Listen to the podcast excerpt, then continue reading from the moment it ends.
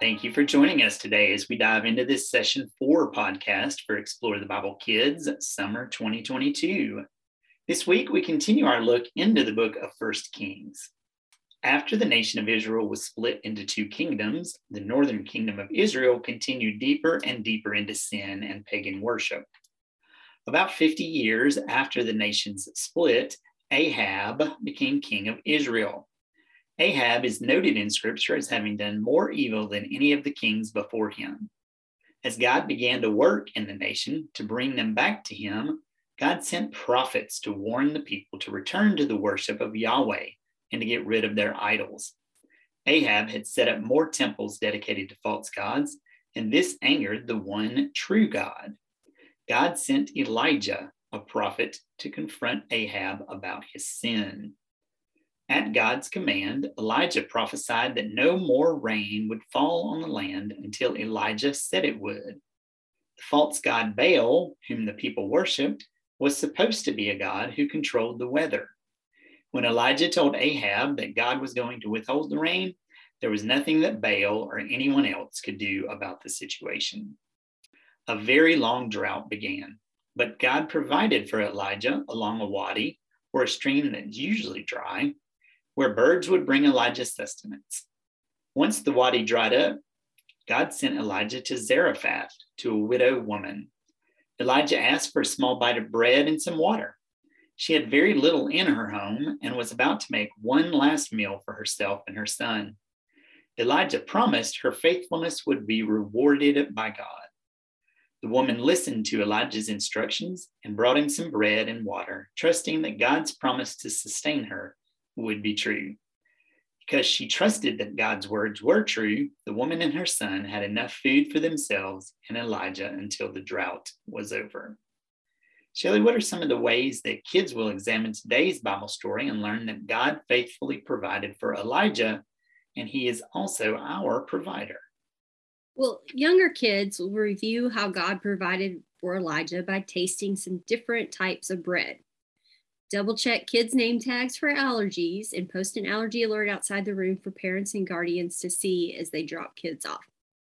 But as kids discuss which breads they liked and maybe which ones they didn't like, they will recall how the widow was able to make bread because of her jar of oil and her jar of flour that did not run out. God faithfully provided for the widow, her son, and Elijah.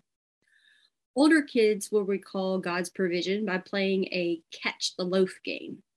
The widow was able to make numerous loaves of bread because God provided flour and oil day after day.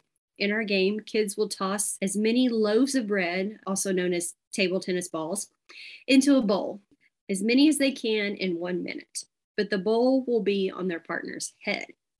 You can play the game multiple times to allow each kid the opportunity to toss, and each kid has the opportunity to catch.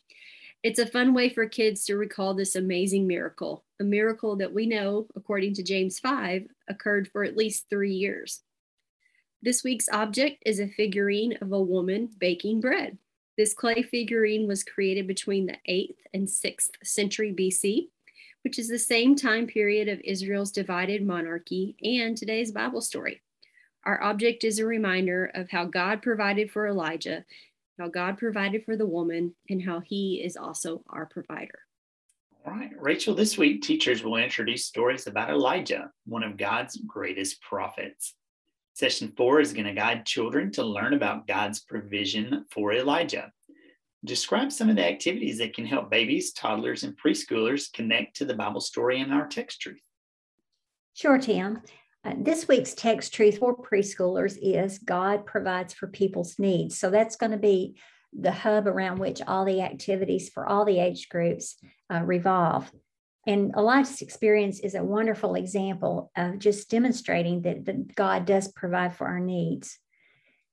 To hear about God's provisions, babies will crawl over food pictures, and teachers will talk about each picture and name the food and say things like, God gives us food to eat, God gives you food to eat, God loves you, and he loves all people, and he provides for them.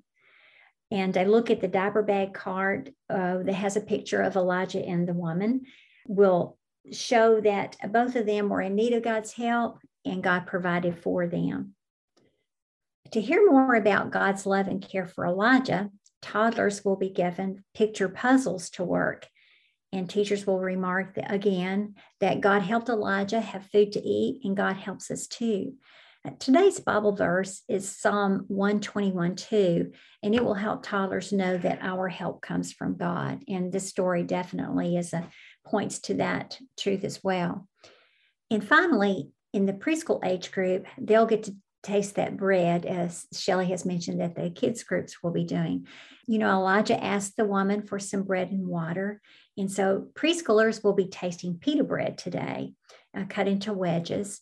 And while they enjoy this treat, teachers will show the storied picture and recall that God provided for Elijah and the woman, and he provides for us too. And again, we want to post that allergy sign just to make sure that we've got parents' permission, and be ready to make some substitutions or some alternate food choices if necessary. One thing that we can help preschoolers remember is that there is a difference between our needs and our wants. And, you know, God always provides what we need. And sometimes it might not be everything we want, but he's going to provide everything we need. And we can count on that because our help comes from God. All right. Very good. Excellent. And as always, thank you so much for joining us this week as we discussed biblical truths that you can use as you guide boys and girls to dig deep into his word.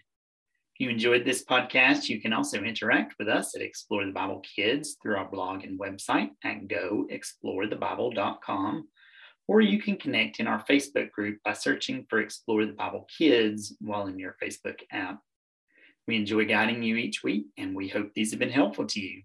Thank you again, and we look forward to ministering to you very soon.